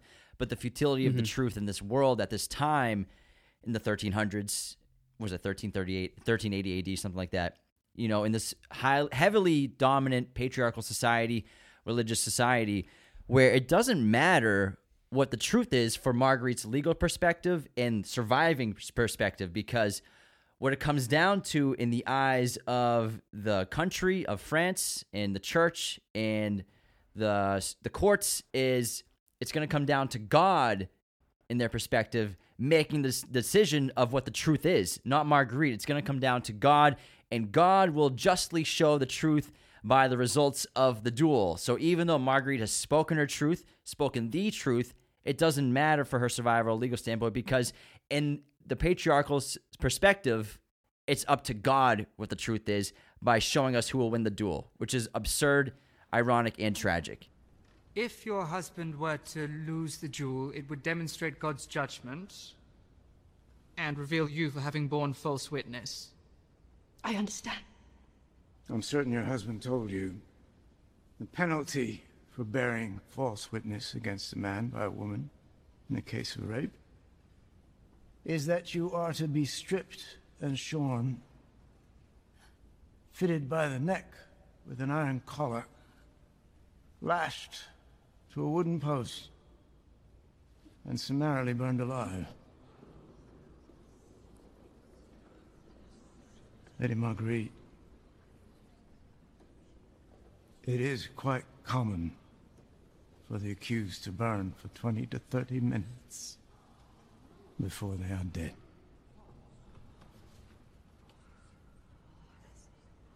Mhm. Yeah. Yeah. It's really sad. And unfortunately, that's still something that is happening today. Yeah, I, I that's a great extra credit because mine's really I think connected. So I, I'll just go ahead and go for it too. Um, my extra credit is the idea that the last duel, the fight itself, is like still about the men, you know. And I think we talked about that a, a little bit earlier too. But Legris's lawyer or counsel, I'm not sure, you know, what his role totally was, um, said that it's not a crime against a woman, it's a crime against a man's property, against, you know, De Carouge. And right before the duel happens, we have that scene where Matt Damon says, you know, I'm risking my life for you to Marguerite. And Marguerite responds by saying, you know, you're risking your life so you can fight your enemy and save your pride. What happened to me should you lose this duel? You knew and you didn't tell me. God will not punish those who tell the truth. My fate and our child's fate will be written not by God's will, but by which old man will tire first.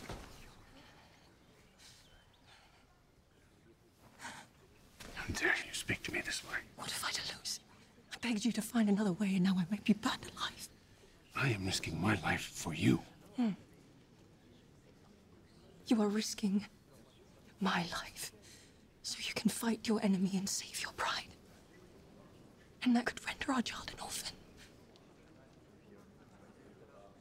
Or did you not think of that? or depending on who wins, um, she either gets to keep her life or get burned alive. And I think that kind of represents the stakes of women disclosing uh, assault, you know, globally, like the threat of shame, violence, or just being believed. But after you know Damon's character kills Driver's character, um, he and Marguerite are you know riding horses through the city, and we have this really interesting shot where he is basically like accepting all the cheers, and we have that swelling music, kind of what we're used to seeing at the end of an epic, um, and then it cuts out, and we just have Marguerite, and there's no music um, and it's just emptiness, right? And it kind of is representing that she doesn't. It's not gonna. Things aren't going to change for her after this, just because Matt Damon won, right? She's still married. Um, or no, sorry, not Matt Damon. Matt Damon's character won, right? Poor Matt. Yeah, we know Matt um, would have done it in real life too. He would have won that fight.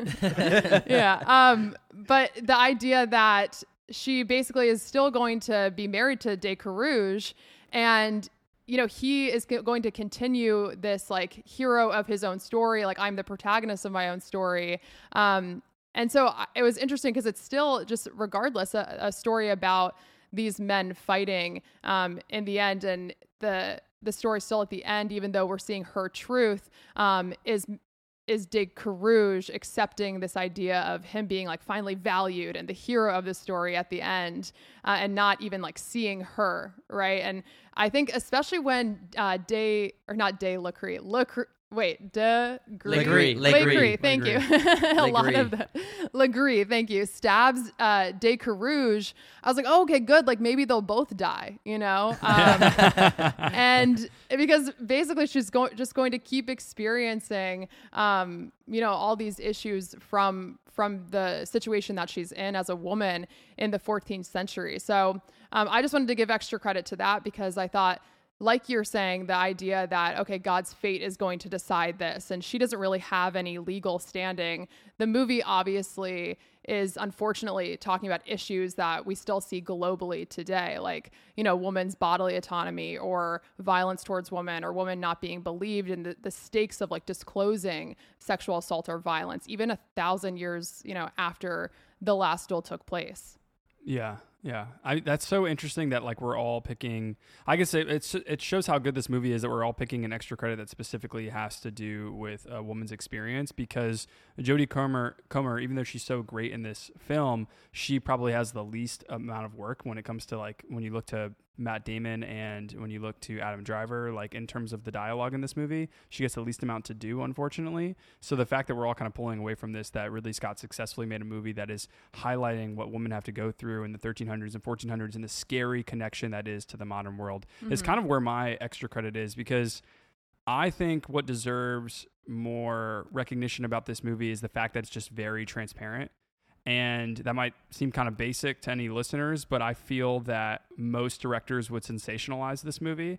And I was really, really worried. And I mean, obviously, there's action moments in the last 20 minutes are like kind of an epic sequence, especially mm-hmm. because you hate both of these men and what they've done. And so you want them both to die, like what you're talking about. And it was very satisfying to see what happened to Adam Driver. You're still kind of like, uh, uh, I'm I'm left a little bit uncomfortable at the end, just knowing that this script could have gone to a different director who would have maybe exploited this. So that's what my extra credit goes to. I think it's it's kind of ridiculous to see how people are dismissing this movie as an issue about women's rights that we already know. We don't yeah, need that was any a lot of films. feedback when it came out. People were like, "Don't we already know that this issue exists?" Well, yeah. Well, we were trying to. That's like right as soon as we were starting this pod, and I remember us trying to think about well, what was our first movie. The first movie we talked about on this podcast was Licorice Pizza, Mhm. and we almost did the Nice. the last the last duel, which we love. PTA Licorice Pizza is a great film, uh, but you know we we looked at uh, the last duel, and the reaction was kind of like, well, you know, whose perspective were you taking? And, and that was very confusing, and especially in a time with our country, it's like we just like Roe v. Wade was just overturned, and women needing control over their bodily autonomy is such a, a, a universal issue, a global issue. But specifically in our country now, we're going back to that issue, and now women's rights are left to a more narrow group of men at a state level. And this movie is about like supporting women's rights, and I think that anybody seeing it as something that is ancient and that we don't need to talk about this anymore and it, needs to be kind of moved on. I think those people must be coming from like isolated bubbles, like culturally or something in our country, because I, I feel like this is something that is an issue that needs to be highlighted even more. And I would love to see these kind of stories being shown in movies if they're supporting women. And I think that's why it gets it needs more recognition is because it is incredibly straightforward in its message. I think the conversation around the movie was so divisive at one point. I know that Ridley Scott gave and he had an interview where he was asked about whether or not he intended people to be unclear about whose perspective to trust the most in the movie. And he was like, "What the hell are you talking about?" He was like, what? "You have to be a- says he, the truth. The third act is the truth. Yeah. It says it. exactly. And I think that's how much our subconscious has been manipulated by Hollywood and entertainment and like what um and maybe just like the way men and women's relationships have been written and the kind of like toxic dynamics between the relationship between men and women. And Ridley Scott was like, "You have to be a fucking idiot to not believe Marguerite. Like, what are you talking about?" Yeah. But he I like told you it's the truth. He yeah. literally said that like in an interview, which is the best Ridley Scott I stuff him, ever yeah. when he's straightforward like that. And it's not exactly a unifying message for a director of a movie to be like, you have to be an idiot to think that there's multiple perspectives of this movie. But I, that is the kind of attitude and pressure that we kind of need right now, especially because that was before all the Roe v. Wade stuff in the United mm-hmm. States. Well, before it happened. So I give extra credit to this movie just being incredibly transparent and who is telling the truth, and for it to not really give a shit about other like the other perspectives too much. Um, so I think I think it needs more recognition because of that. I was gonna say I like how you brought up that shot of him being celebrated by the huge crowd, and it cuts back to Marguerite because that ending is actually a perfect way of translating what happened. And if you, if I think maybe people looked at that didn't really understand, maybe they thought they were glorifying De Carouge at the end of the film, but Mhm. what he does is he does these two shots very wide of him being celebrated and, and taking in the crowd and and their cheers, and then that's that's shown in real time, um, and then he cuts to Marguerite slow motion, and you only hear her breathing, and then the sound of the Mhm. crowd is extremely extremely muzzled. You can barely hear it, but you hear her slow her breathing while it's filmed in slow motion, and then a slow fade to black, and that translates exactly like this is not a heroic ending. This is a tragic ending to the story. Luckily, he died in the Crusades, and she was able to raise her son without ever marrying again. But before that, ep- before that um, epilogue with the son, that ended as a tragedy. You know, it's not heroic. The final shot is Marguerite slow motion fade to black.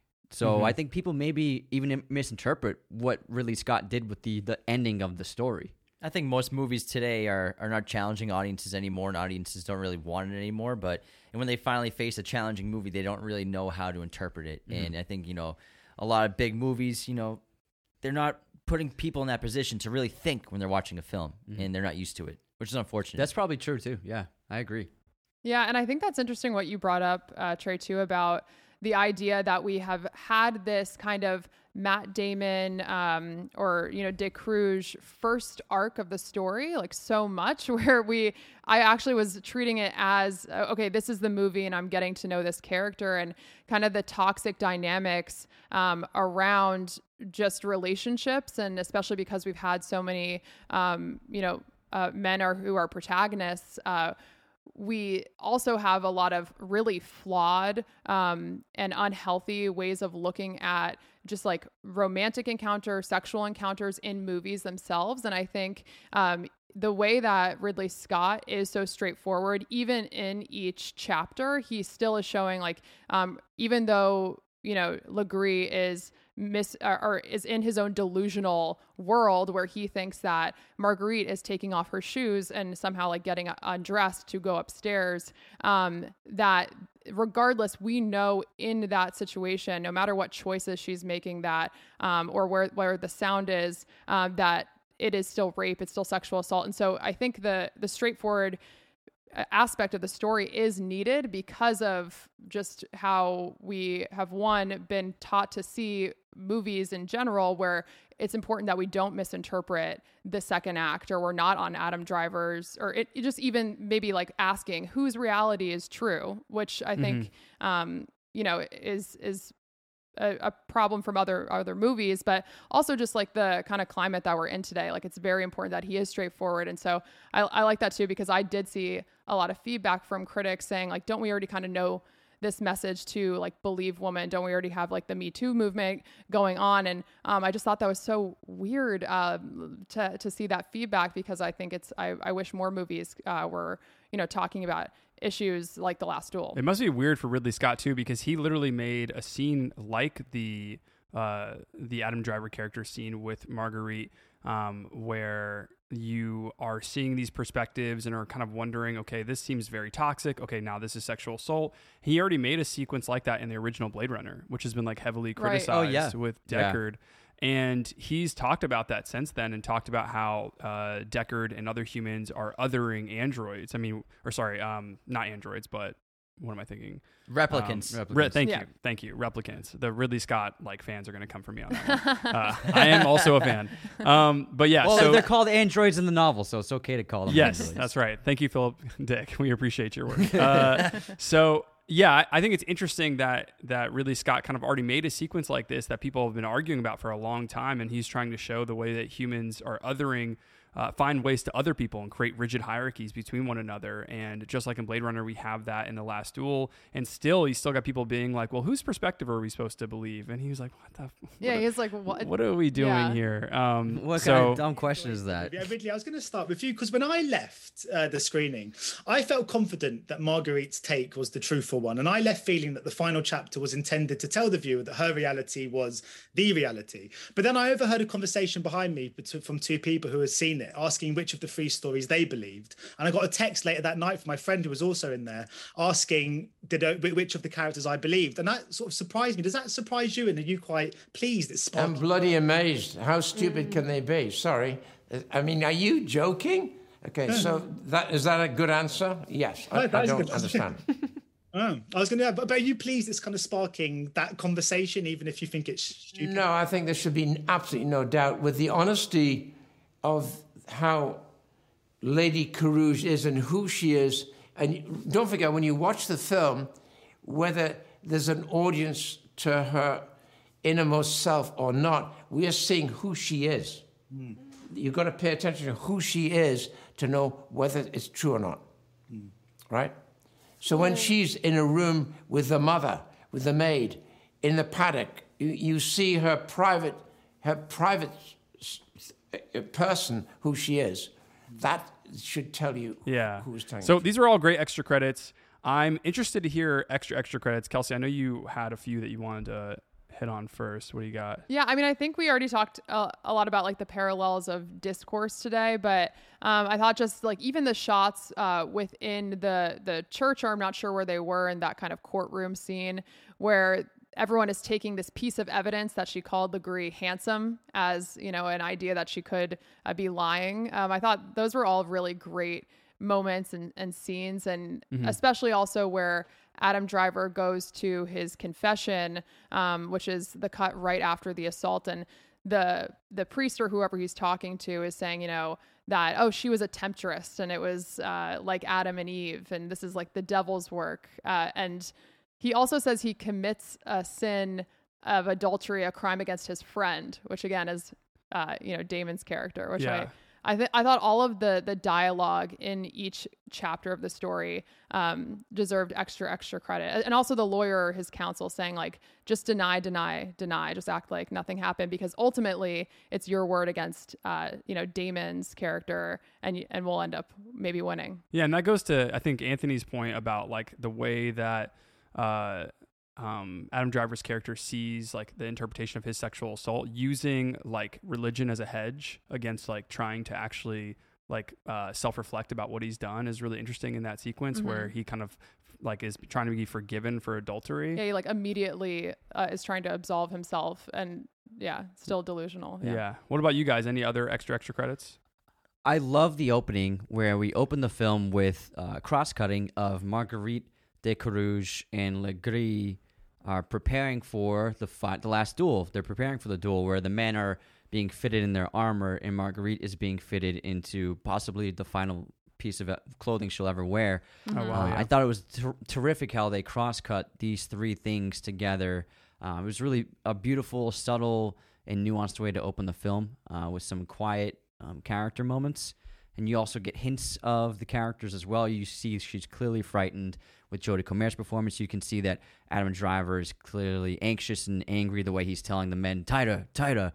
Uh, I, I love that opening. Then we get to the battle, which is great. But seeing all three characters being dressed into their outfits for that day, I think was a great way to open. I got two more. I got authenticity and brutality. I think Ridley, like I said earlier on, on in the episode, that he's he's huge on authenticity and details, and I think Gladiator is a film which is really important because it, he brings so much uh, historical accuracy to it, like what ancient Rome really looked like. You know, it, it would look more like a Middle Eastern country than it would what people might think from a history book, and they nailed that I think so well in Gladiator with the instruments, the the culture, the the attire, everything like that. The musical instruments. Yeah, exactly. And um, and what Hans Zimmer used, a lot of the music that he used, a lot of Middle Eastern instruments in that score for Gladiator. And then also the last duel, the authenticity of the wardrobe, the the battles, the, the the sequences were incredible production design. But you know, then the brutality of the fighting and in the blood and the the swords and the the Mhm. wounds. It was so brutal, and like five times you, I caught myself going, "Oh my god!" It's just like Yeah. a We knife jumped going up into in the theater Like once. some of the Yeah. deaths were intense, like a knife going all the way down someone's skull, and even just uh, Carouge just kneeing the knife into Legris's mouth at the end of the film. It was brutal because that's what war was like, and and I love middle medieval films that really depict it really well. The King does a tremendous job of what it's really like to fight in a suit of armor, an intense one where it's very exhausting and it takes a long time, and there are few vulnerabilities to a to the body when you're in a full suit of armor with chainmail, like that fight that Timothy Chalamet's character has in the in the first act of that film when he's trying to protect his brother. That scene is is exhausting to watch because of its Yeah. accuracy and authenticity. And I think they nailed it with this film with the brutality and authenticity all combined. Oh, that mud scene is so good. It's so great. it's awesome. And the king, yeah. Also, before we forget about the King, that's actually a great double feature with this movie. I'd probably watch it second because this movie is so sad at times in the Last Duel. But uh, because the King of uh, the King in the Last Duel, his son is actually uh, Robert Pattinson's character, I believe. You mean wait? Oh, is it Robert wow. Pattinson's? Oh, oh, the king So the of little the last little duel. boy in this movie, the Oh, teenager okay. king The Joffrey. in the last duel, yeah. yeah. the Joffrey character in this movie, yeah, his son in actual like in history, his Is son Robert is Robert Pattinson. Pattinson's character, Wow. I believe. That's Somebody's amazing. gonna come That's so for me. interesting. Yeah, so double That's so feature. cool. Yeah, and also I think what was interesting in the the last duel scene, um, besides like those gory aspects, you're right that I I was in on. There was kind of like an interstellar like synthy music. I don't know if you all noticed Mm-hmm. when they're at, fighting at the beginning and at the end that I really liked. Yeah, yeah. yeah, I like that. It sounded too. like organ. Yeah, it sounded like there was some organ or some synth for sure. Yeah. The one extra credits I want to touch on, I, I think I just brought it up with religion, is Ridley Scott continuously coming back to the way that institutions, uh, the way that powerful people can mani- manipulate institutions to um, make people submissive to like a very unfair, inequitable hierarchy. And he keeps coming back to this in all of his films. I mean, we love Prometheus. He talks about it a lot, but he's done Mhm. Kingdom of Heaven. He's done a ton of movies where there's always some kind of justification for colonialism, some kind of justification for genocide, some kind of justification for othering people and their identities. And there are so many smart decisions he makes in this movie, him and his cinematographer, where they'll put a cross in the background of a scene that is like really important, or they'll show like one of the original, one of the first shots of Matt Damon's character is when he is staring at the sword at the beginning when he's going to fight the Legris, and Oh, behind yeah. him is a cross, and there's this great layering of of what he looks at as like his duty or his responsibility, which is this sword, which is to stick up for his like manhood. And behind him are the powers that be who are controlling God in his life and controlling religion in his life and forcing him and to be submissive in this way and to kind of give up any kind of free will and just make this this decision where he doesn't need to make it and become the person that he is. And so I, I just I love the fact that Ridley Scott is again pulling on these strings um, and the way that p- the powerful people that be they control others. And I think it's just really impressive. It's very difficult to do, and if I you, don't think yeah, sorry, s- sorry to interrupt. But if Yeah. you look at that scene again, he also pans the camera. He tracks it to um, where the sword hilt is in the foreground and Yeah. is in the shape of the crucifix because of the way they shot it. See, that's that's really great stuff. I mean, it's that's very difficult to do, and I don't know if I picked that up on first watch, but just recently I, noticed that. Yeah, I didn't notice it either. And uh, when you pointed it out, you're like, oh, there's like a cross behind uh, De Carouge's character all the time, and this idea of like justifying um, maybe like violence or what he understands his place in this institution to be, and and I guess like you said that that justification that Ridley comes back to in a lot of his movies, um, but also Marguerite when she is the first scene we see her she's in the church and watching her father Mhm. and de Carouge talk about basically uh, the what he's going to get from the marriage um, and she looks up at a, a religious like figure um, and they're in this church and I didn't know totally how to interpret that but now i'm thinking maybe it was she was kind of thinking the same sort of thing like god this god's fate idea Yeah, is this of- my role? is this yeah is Yeah. exactly like Was is this- is this that, what ingrained is in meant my- for me um, Yeah. kind of idea um, or this idea of like what the institutions are and um, that that contradiction, like really showing that through symbols in the movie. Yeah, and De Carouge in the first war they go through at the beginning of the movie too, when he's not supposed to like go through this battle, which we find out through Adam Driver's perspective later, his character's perspective. But when they go and battle in this first ma- major battle in the beginning of the movie, and all these characters have gotten killed on their side, on the French side, and they go back to the military barracks afterwards, and they're all drinking and like excited that they won, but a lot of people have died. And in this tent with the this candle lit behind it is a cross, and it's Matt Damon's character talking about how like they they had to fight, they had to go to battle, even though we later find out that they weren't even supposed to go to battle, and that uh, Ben Affleck's character is pissed off that uh, that Oh, he yeah. did this. Um, so They were supposed to hold the bridge, yeah. yeah, so a lot, all those subtleties I, I really I really love it. What does about this Pierre film. say? He's like, he's no fun. you Yeah, know? He's no, he's no fun. I love it. Not not a fun guy. All right, any others before we get going? No, I'm good. Yeah. All right, let's. Everyone did a great job. Yeah, Yeah, that it was really fun to hear everyone's extra impressive. credits. I want to end today by asking you all a question about Ridley Scott's filmography because I was trying to uh, think about. I mean, one day I would love to do a Ridley Scott like draft or ranking on Oh this podcast, God, yeah. but I was trying to think about that. Probably will be five hours, but I was trying to think about what where does this movie fit in these past two decades for him? And I was going through the movies. Obviously, you guys are big fans of Gladiator, and we love Gladiator too. And I was looking at them like Gladiator.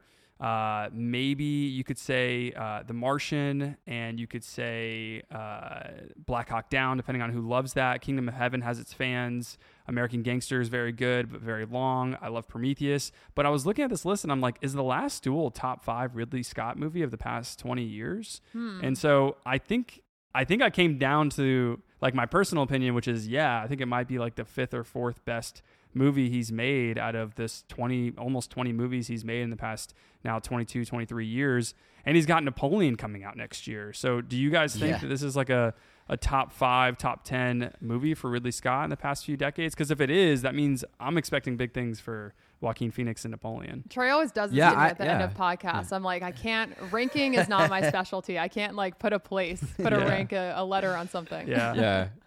For me, it definitely is top five, and it may be even number two, only behind Gladiator. Um, Oh, wow, yeah. And then also, uh, Kingdom of Heaven is up there. Ironically, all, all historical ancient epics. Yeah. And then Black Hawk Down is really phenomenal as well. I think that The Last Duel might be his second best film that he's made in the in the in this century.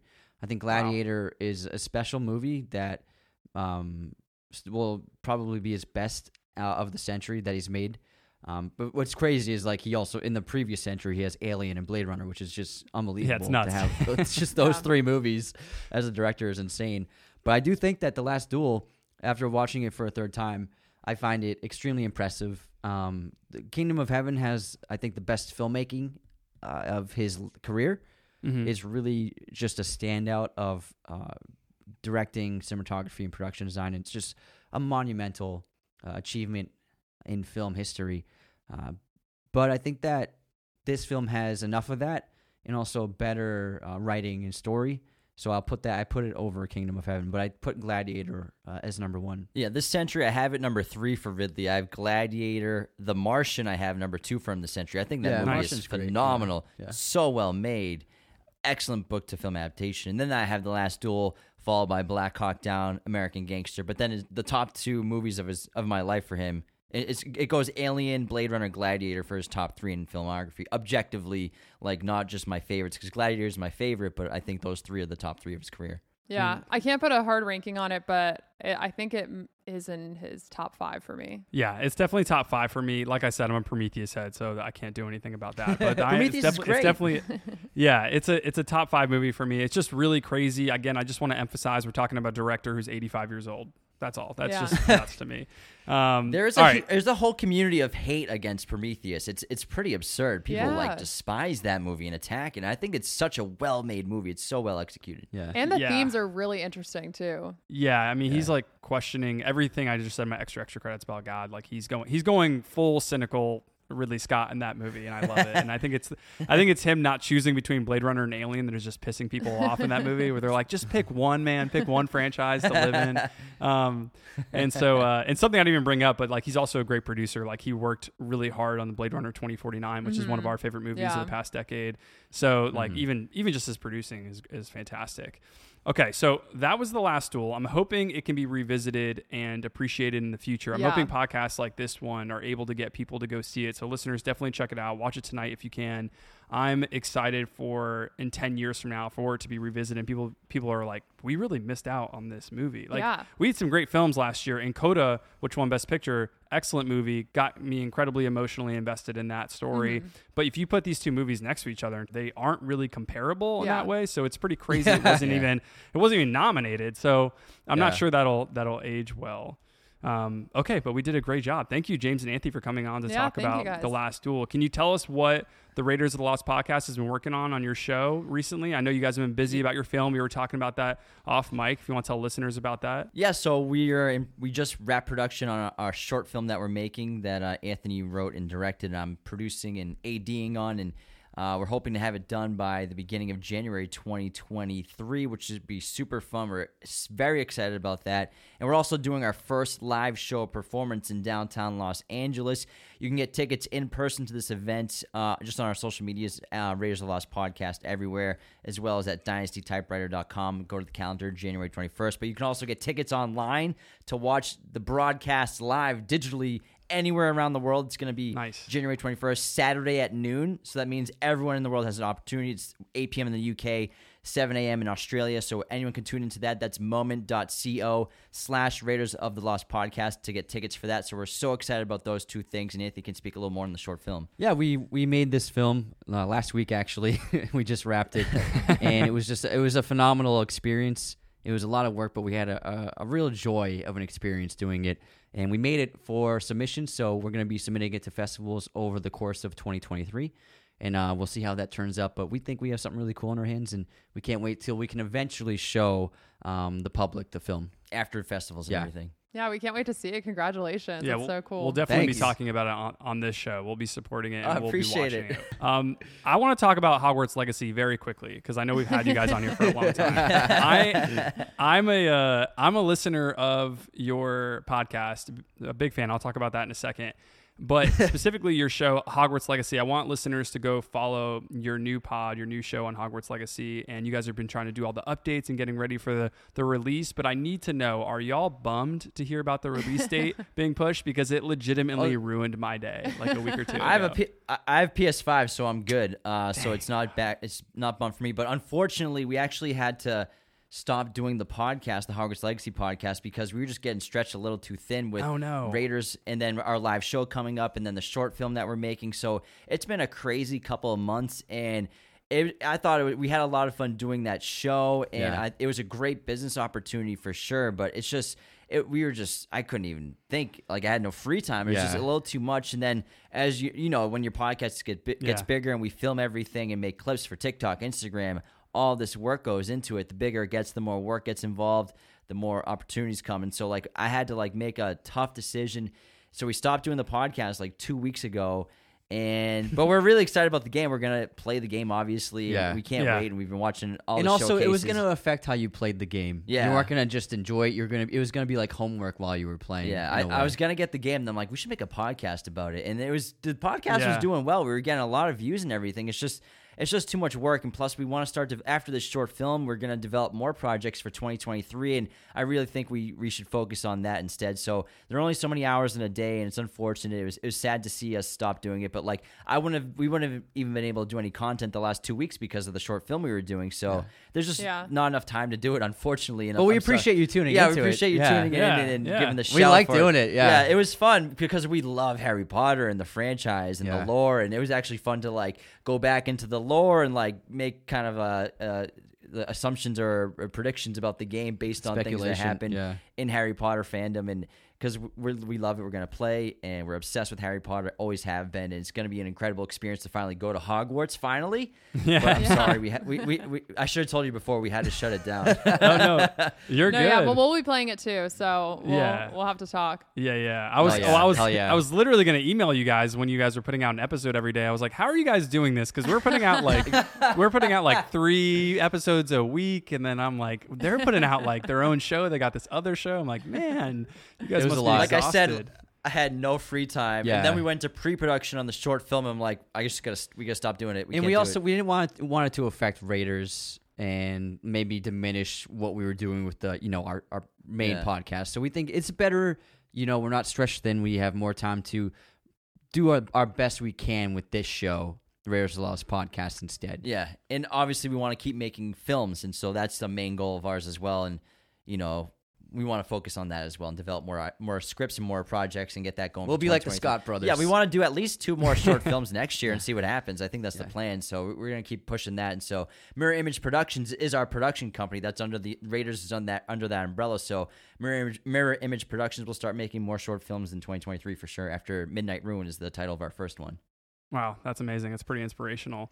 Uh, last question then. I'm curious to what you two believe deserves extra credit in terms of a movie in 2022 so far. And I know you guys do updates on movies. I know you do deep dive analysis. Yeah, I feel like you guys cover everything. You do. I just listened to your like Martin Scorsese like deep dive recently. Like you guys do a lot of different things. But is there a movie in 2022 that you guys think deserves extra credit that you maybe like haven't uh, fully explored on your pod because you guys are doing so much with your short film and whatnot? Because for me, like Aftersun and Tar this year are like two movies that I want every listener Mhm. of this show to go watch when they can immediately. But is there anything that jumps out to you both? For Yeah. me, for me, I would say Tar because nobody Yeah. saw it, and uh, right now I, I think it's the best made film of the year. Top Gun Maverick's my favorite, just like my favorite movie. But after I walked out of Tar, I was just completely in awe with the filmmaking, with the performances, with the music, with the story, um, and it was it really blew me away. And I was sad to see that very few people saw it. I think they could. I do think they could have done a better job marketing it. Its poster was cool, but it was like a shot of Cate Blanchett. You couldn't even see her face. I mean, if you're gonna sell your movie, you should show Cate Blanchett's face. It was, Mhm. it, you know, it was like an under her, like an under. It's angle. beautiful po- Right, right. it's a beautiful poster, but yeah. but like if Cate Blanchett's in your movie, you should put her front and center. I think. So I think the marketing campaign kind of misfired there, but that's still not many people would have seen it. But I found Tar to be just an exquisite piece of writing, directing, and acting that was just unbelievable. And I- think it's just really sad that um, not many people are seeing it. You know, it's unfortunate, but I just think we've been so inundated, especially the last three months. Even in the fall and winter, there's still so many big budget movies with people with superpowers or or what have you. And so I think that and it's it's it's unfortunate that like incredible pieces of of cinema and art, um, it's not really striking a chord with the public anymore. In Tar, the No. performance by Cate Blanchett, it's one of the best I've ever seen in my entire life. It is phenomenal. It's like up there with like Daniel Plainview and There Will Be Blood with by uh Hell yeah. um, Daniel Day You it. Lewis. Yeah, and, um, and Tar is so relevant today with its fearless storytelling, where it's talking about this topic of you know cancel culture that a lot of people are terrified to tell stories about. So I think it's really important to watch the perspective of that film from every every uh, angle in that story, as well as Banshees of Inisherin is Yeah. terrific. That's Yeah. that's phenomenal. I loved it so much, and those two performances are excellent by uh, Brendan Gleeson and Colin Farrell, as well as Martin McDonagh, such a great writer director. And also, we brought up The Northman earlier. You know, movies like The Northman, uh, these huge epics, big budget, very artistic, incredible cinematography, terrific storytelling by one of our best young director, directors, Robert Eggers. I I was really disappointed by that box office. Anthony called that box office being a, a miss, and uh, it eventually made its money back in VOD sales, and it, it was Mhm. very successful after the release, um, after it got out of theaters. But still, movies like that, we really need people to go see because it's a ninety million dollar budget, just like the last Duel was. But neither one even passed hundred million dollars box office. I don't think. Maybe the Northman Yeah. eventually did. Not not in- not in theaters. Not in theaters. So we, we need people to see those movies because you know we, we can't just have superhero movies make all the money in the box office because then all we'll ever get are superhero movies Yeah. that have a budget over twenty million dollars, which we we really need people to see those movies. And The Northman was so damn good, and I loved it so much. And Robert and Eggers such a fun awesome. So theater I- I was- experience. yeah, Yeah. it was excellent. So I would was say cool. I would say those three movies for me were were my uh, are my extra credits of the year. And also, just one quick extra credit: Top Gun Maverick for showing that movies can still be an um, amazing experience, um, Mhm. visually, um, audio wise, and just to sit back and really enjoy like real craftsmanship and uh, really take you on an adventure. Uh, I, I found that to be like I hadn't seen a movie of that scale and that feeling, uh, the propulsive quality of the filmmaking and the extravagant nature of what I was seeing on screen. I had never seen anything like it before. And I think that obviously it's extremely successful and got so much praise and everyone loves it. But I still think it's like it's important to note that, you know, movies like that can still be made. It doesn't have to be CGI fest. It doesn't have to be superpowers. It can just be people doing extraordinary things and just being a really fun escape just to have a great time and have an experience with a group of strangers in a big room. And I think that uh, it also solidified the importance of the theater experience so much. And I think that it's gonna it's kind of uh, gonna be like the one of the most important films going forward to show studios that you can make a lot of money in the theaters. It doesn't have to be streaming only. And so I think that it was an important film with how successful it was. If you make a good goddamn movie, just make a Yeah. good movie. Yeah. People will watch it. Yeah. With Tom Yeah. Cruise. Tom Cruise. Yeah. Yeah, I think uh, I'm hoping that come July, Christopher Nolan will save theaters and Oh my God, I can't wait. I can't wait. We're gonna Oppenheimer Hey, I'm ex- Barbie I- double feature. I'm- yeah, everyone's excited about Barbie, but come on, it's Oppenheimer and Nolan. Let's go. I'm I really can't wait. fascinated. That We're- poster. we're- yeah, we're going to see Avatar tomorrow, and I, I want. I'm very curious what the trailer looks like. My guess, I don't know if you guys have seen the trailer, but it looks like he's shooting the film on IMAX black and white, but he's going to colorize all of the flames we'll see in the film, so it's going to be the red of fire contrasting with the black and white imagery. That's my guess from the marketing and the posters. And if that's the case, I'm super excited for this to see this visual feast that he has planned for us. Yeah, there was like a thousand different layers of yellows and oranges in what he was shooting, Mhm. so it looked incredible. Mhm. Um, yeah, it's gonna be a crazy opening day for Barbie and Oppenheimer. Crazy day for us. Four hour podcast that night. Okay, it's gonna be fun. James Anthony held you for too long. Raiders of the Lost podcast. Go follow them. They're one of our favorite shows to listen to. I've got updates on movie news. You have deep dive analysis episodes. You're gonna have a lot of short film talk very soon. And I want to say you're one of like the most inspirational movie podcasts out there right now too. Yeah. You guys built this. I Thank think you. on- I think it's only two years ago or something like that. Is that right? June, Two and a half- June two and a half, 2020. yeah. June 2020. Yeah, so you guys have come like so far in only in only two and a half years, and now you're like filmmakers. So congratulations on all your success, and we wish the best for you guys and everybody who's listening. Go support. Yeah, it was so fun to talk to you guys. Thanks. Thanks, guys. Thank, thanks so Likewise. much. We Thank you. appreciate it so much. You guys are awesome. We awesome. appreciate you.